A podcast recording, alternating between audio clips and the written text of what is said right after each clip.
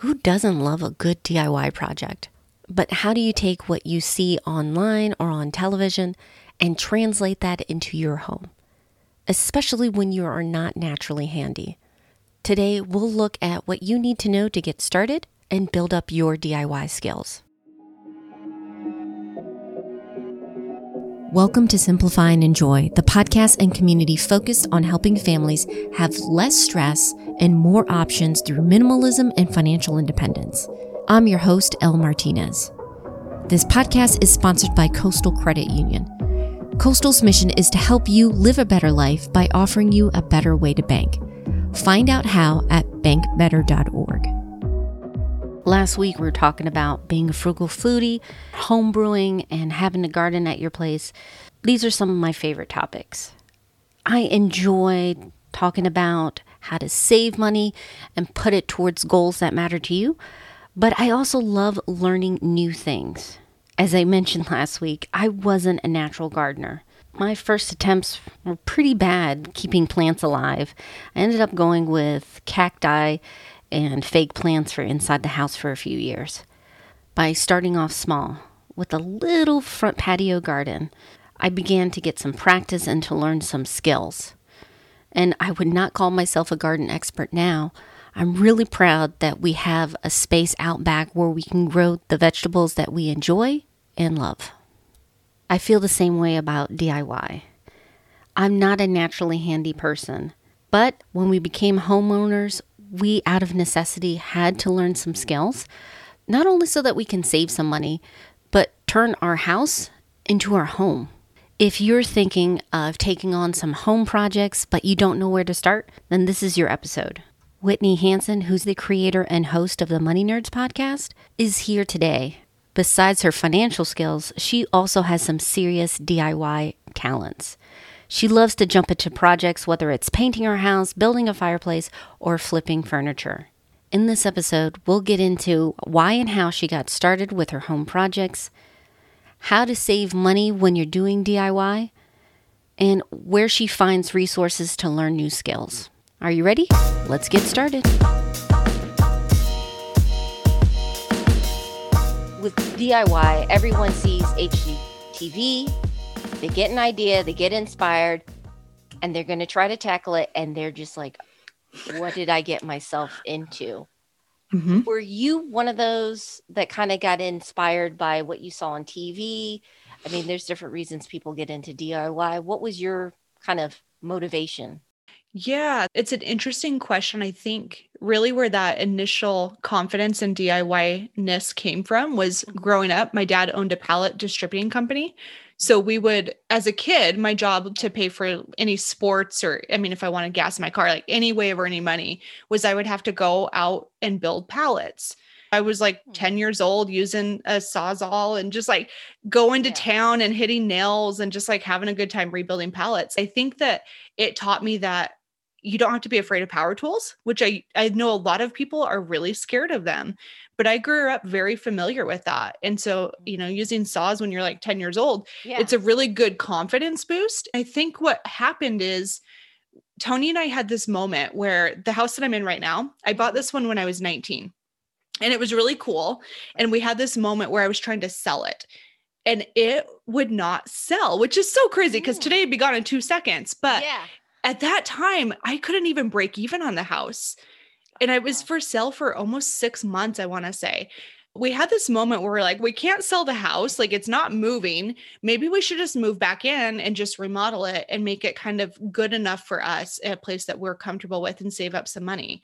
That's what we did. That's kind of where I got my first taste of what D I Y, like larger scale D I Y projects actually look like. Yeah. So it was like ripping up floors and doing a laminate all downstairs, yeah. uh, replacing kitchen counters, doing backsplash, building a fireplace. Like it was all kinds of crazy stuff, but it came from desperation because I had nowhere else to live. Like I had to make it work here and make it comfortable. You do tackle a lot of projects and I know you only put some of them online, but it seems like you go pretty fast between you have an idea and you execute that. Is that always the case? Like I was amazed with the fireplace. First of all, looks incredible. Thank you. How do you do that in a weekend, or how do you plan things out? Well, okay. So this is probably not the best advice, but I, I get an idea and I'm not a planner. This is so bad.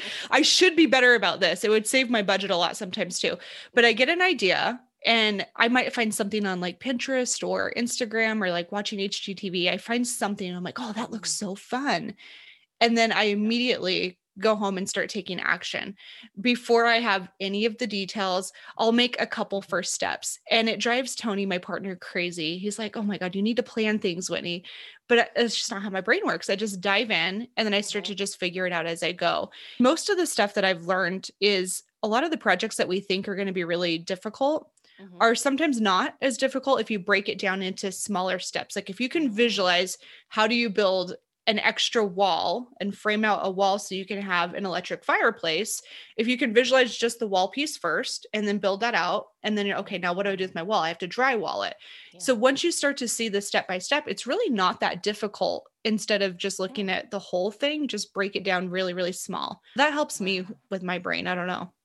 Okay. You say it, you don't budget, but you're saving a significant amount of money with the exterior uh what painting of your house. I listened to that episode. That was fun. Dude, do not recommend. Okay, so here's the, here's the rule of them. When it comes to painting the exterior of your house, mm-hmm. we had to. It was it was due. It was the same paint job since two thousand eight. We sat there and we're like, let's get some quotes. So we got some quotes, and it was anywhere between usually about ten to fifteen thousand is what we were hearing. And that hurts my heart so much because yeah. I'm not a debt person. So I mm-hmm. cash flow everything. So hearing that, I'm like, oh, do you know what I could do with ten thousand dollars? Like, instead, what I decided is we're going to try it. We're going to tackle it. It can't be that difficult. People do it all the time. We're going to give it a shot. We found some paint on Facebook Marketplace. A painter was selling, it was fifteen gallons of this really great Sherwin-Williams outdoor paint. Yeah. And it wasn't the color I loved, but it worked out really, really well because it was just shy. I think it was either a hundred or just shy of a hundred dollars for all of that paint. And so we purchased it, and that's the bulk of the cost, because that's like what our main house color is. We made it work. We also bought a really expensive, I think it was three hundred or four hundred dollars paint sprayer, like a Graco okay. one. And that saved us a lot of time too. What we learned is that even having that paint gun and even paying that cost was still so much cheaper. And now we have the gun as well. So I don't know. It was worth it. It's scary because I'm scared of heights, but mm-hmm. it was kind of fun. Yeah. Well, I mean, that's incredible, but that's one of the reasons families and couples that get into D I Y out of necessity and yes. saving a significant amount of money. For you, how do you figure, okay, this is something I want to try out or I'm going to do versus I need to call a contractor professional at least to kind of get an idea of the steps? Or are you just like, as long as I don't have to open up a wall, I'm good? Oh no, like, I'm cool with that too. Yeah. When I first got started, I probably never would have touched electrical or plumbing. Mm-hmm. To this day, I'm still a little bit intimidated by plumbing. I'm trying to work through that with some small scale projects myself of just like, okay, it's not that hard. You can do it, but it still freaks me out. Electric, I'm okay with now. What helped me with okay. that is my Tony, his dad, it used mm-hmm. to be an electrician. So oh, he okay. came into our house and taught us like how to do a new outlet. We wanted one in our laundry room. And so he's like, oh yeah, here's how you do it. Here's how you make sure you don't kill yourself. It was great. After that, I'm like, okay, we're good. We can handle this. So usually if I have somebody show me the really scary pieces first, I feel more comfortable with that. But most of the time what I've learned is everything is figure outable. Even if you get into something and you tear down drywall and you can't move a wall and you're like, oh crap, I thought I could, but now it's load bearing. That sucks. Mm-hmm. Put some drywall up. It's okay. Like, you're going to survive. It'll be all right. So how do you do that? Like, it's great to have someone who has that professional experience, but say it's something where you don't have a person to kind of go to and guide you. What are your resources? YouTube for sure. Any favorite channels? Uh, yeah, actually, there's a guy that is a local Boise guy. So I live in Boise, Idaho, and he is a YouTuber. His name is Mister Build It on YouTube. And the part that really resonated with me is at that time when I first started watching him, he was a physical therapist, no, respiratory therapist. That's what okay. he was. And so he was, that was his full-time job. And he's just showing you, hey, I'm going to replumb some stuff in my bathroom, and I'm going to build a sauna, and I'm going to do some new stairs. And watching that, I'm like, this guy has no training whatsoever. The only difference is he's confident and he knows that the solution is out there. And so that really inspired me just to take action and try some things.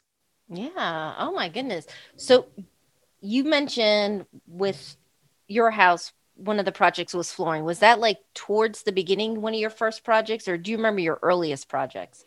Yeah, that was by far the first one. So at that time, when I couldn't sell the house, it, it was a rental beforehand, mm-hmm. and the carpet was just trashed.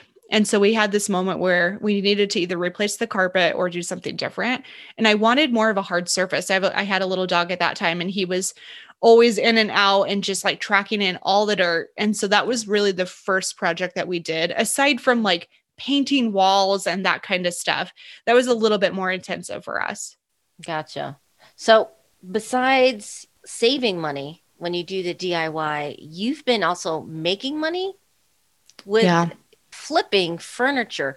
So one, how did you get into that? And two, where did you learn how to do that? Yeah, it kind of gets to the point where if you D I Y your house so much, there's eventually not as much you can do anymore. You can always repaint walls and redecorate, and that that's fun. At some point, I was kind of getting to the point where I, I knew I needed some other outlet, and it was either house flipping or being more creative with side hustles. Thankfully, my job as a financial coach is mostly helping people pay off debt, live on a budget, that kind of stuff. But a lot of that comes down to, can you earn more money? And I never wanted to be the type of coach that was like, hey, go do this, even though I would never personally drive Uber Eats or whatever it might be. I actually would do and think it's fun, but I would never recommend that to somebody. I started furniture flipping just for fun to show people, here's how much money you can make. And and it really stuck for me. It became a side hustle that I found really creatively fulfilling, and getting your hands dirty and playing with power tools on a much smaller scale yeah. and not as expensive as like a home remodel project. It's yeah. so fun. And honestly, YouTube, great resources. There's lots of um, really good channels. There's one that I'm a big, big fan of. It's called Salvage by Katie Scott. She does the coolest projects that are so beautiful. Watching her do some of that stuff is always really inspiring, but I don't know. I, th- I think it's just a fun way to make money. And honestly, you can easily make at least four to five hundred bucks per month if you're just picking up one project per week. And okay. that's it. How do you find these gems? And then what, when you say like you're flipping, what kind of restoration is this? Is this like refinishing it? Is this reupholstering? What kind of projects mm. are you taking on? I find different pieces from auctions is number one. There's an auction site called HiBid, H I Bid dot com. This is for all across the U S. So any auction in your area, you can go there, you can bid on different items, kind of like eBay. And then I used to purchase a lot of furniture from there. Thrift stores. I have a dresser in my car right now, because right after I ran an errand, I found a dresser to flip. So I currently have one in my car. I just picked that up from a thrift store for forty-five bucks.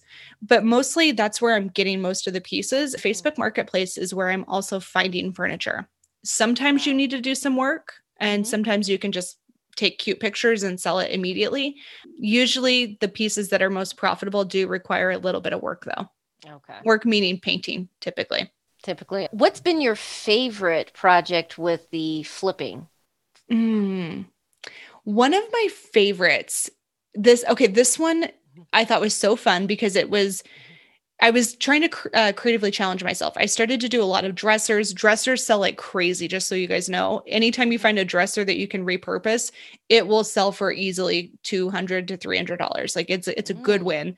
I was doing a lot of that and getting kind of bored of that same stuff. But I was seeing a lot of old T V stands and armoires and just those kinds of pieces that are beautiful but massive. I found this little entertainment stand with these tambour doors that everybody had, I think like the eighties or nineties. I don't recall exactly when, but I took that, that little tambour stand and I sawed off the base of it. So there was a drawer piece, sawed that off and put on some mid-century legs and sold that for, I bought it for ten dollars. I sold it for one hundred twenty dollars. And that was so fun because it totally made it look like a mid-century modern piece. That's awesome. It's amazing. And I think that's the cool piece too, is once you, once you start to identify, oh, what if I did this with this? What if I, you know, took this cabinet and I put on some legs and I took out the glass panels that are not so cute and did some burlap or cane behind that? What if I painted it? Once you start to do it a couple of times, you will see potential in so much furniture, but you have to like train your brain to see it. Yeah. I have a couple friends that are really good. Like I, we've gotten a lot of things around our house, like right behind me. I love this piece, mm, like super cute store consignment and everything. I have friends with much better eyes, but I think I'm starting to get it, or at least I know when I like something and when I don't. But I, I think there's also another benefit to looking at thrift stores and, you know, upcycling, flipping is it's an eco-conscious, you know, completely choice. And then some of these pieces are just incredible. It's like there's a little bit of history when you're fixing it up or, you know, putting it mm-hmm. in your house. It's the best. And and I think you're spot on. When you start to see, I had to haul a bunch of dirt to the landfill over the summer, and just seeing all of the furniture that people throw away wow. killed my heart. So if you can find a piece of furniture and give it new life, or just fix it up, or you see something along the side of the road that somebody just threw away, figure out a way to repurpose that and try to sell it as well. So it's doing a couple of good things. You're helping the environment, and you're also making a little bit of money and learning new skills. So I guess there's three good things, but I think it's a really great way to go. This segment is brought to you by Coastal Credit Union. If you want to live better, you got to bank better. Find out how at bank better dot org. Before we wrap up, I want to share a few key takeaways I got from preparing this episode. The first is start where you can. With Whitney, flooring was one of her first projects, and that might be the perfect project for you. Or you might be more along the lines of us, where our first project was painting. It may not sound like much, but you can always grow and develop new skills. Fixing up furniture you find at yard sales or consignment stores is another great thing to do, or even doing small repairs around the house, including your gadgets. These are ways to practice and develop your skills. The second is run the numbers and outline the project. Whitney mentioned she kind of wings it with some of her projects, but she also said that she does break them down into the steps. Even if you do decide to hire a contractor, it is really beneficial to be familiar with the overall process so that you can make sure that you're getting a good deal and paying them fairly. Finally, safety first. An additional benefit of breaking down and understanding the process for a project is knowing your limits. It's not worth saving money for your safety to be in jeopardy. Make sure you have the proper equipment, you're practicing proper safety techniques, and that you're knowledgeable about that. Whitney is comfortable with some electrical work in part because she had an electrician show her the ropes. For us, we'll do some plumbing, but we'll call a professional for electrical work. You have to find that line that's comfortable for you while still staying safe. There's so much we can chat about, and I know some of you are into D I Y and have some great stories this year. Please come and share them and join us in our Facebook group, Thriving Families. We're there to support one another with our family and financial goals. I'd love to share any tips that I have, and I'd love to hear from you. Just head over to simplify and enjoy dot com slash F B. We hope to see you there. Special thanks to Whitney for being a part of this episode. If you want to learn more about her D I Y projects, please check her out at Whitney Hansen dot com and give a listen to her show, Money Nerds. As always, I'll have links to those as well as other resources we mentioned in the show notes over at Simplify and Enjoy. I'm thrilled about the season and what we're jumping into. If you want to share your story, ask questions, or want to throw out a topic for a future episode, please reach out and be a part of our community. Just head over to simplify and enjoy dot com slash join. Next week on the podcast, we're continuing to talk about the home. With the weather going to warm up in a few weeks and spring coming in next month, it's going to be the season to buy and sell houses. So if you're thinking of selling your home this year, we're going to be talking about what you need to know to get the best price for it. If you haven't already, make sure you're subscribed. You don't want to miss out on that episode. We're on iTunes, Spotify, basically whatever podcast app you prefer. Our theme song is from Staircases, additional music by various artists from audio. Finally, and most importantly, thank you so much for your support, not just for listening, but sharing your favorite episodes and giving your input over at our community at Thriving Families. I hope you have a wonderful week. Take care.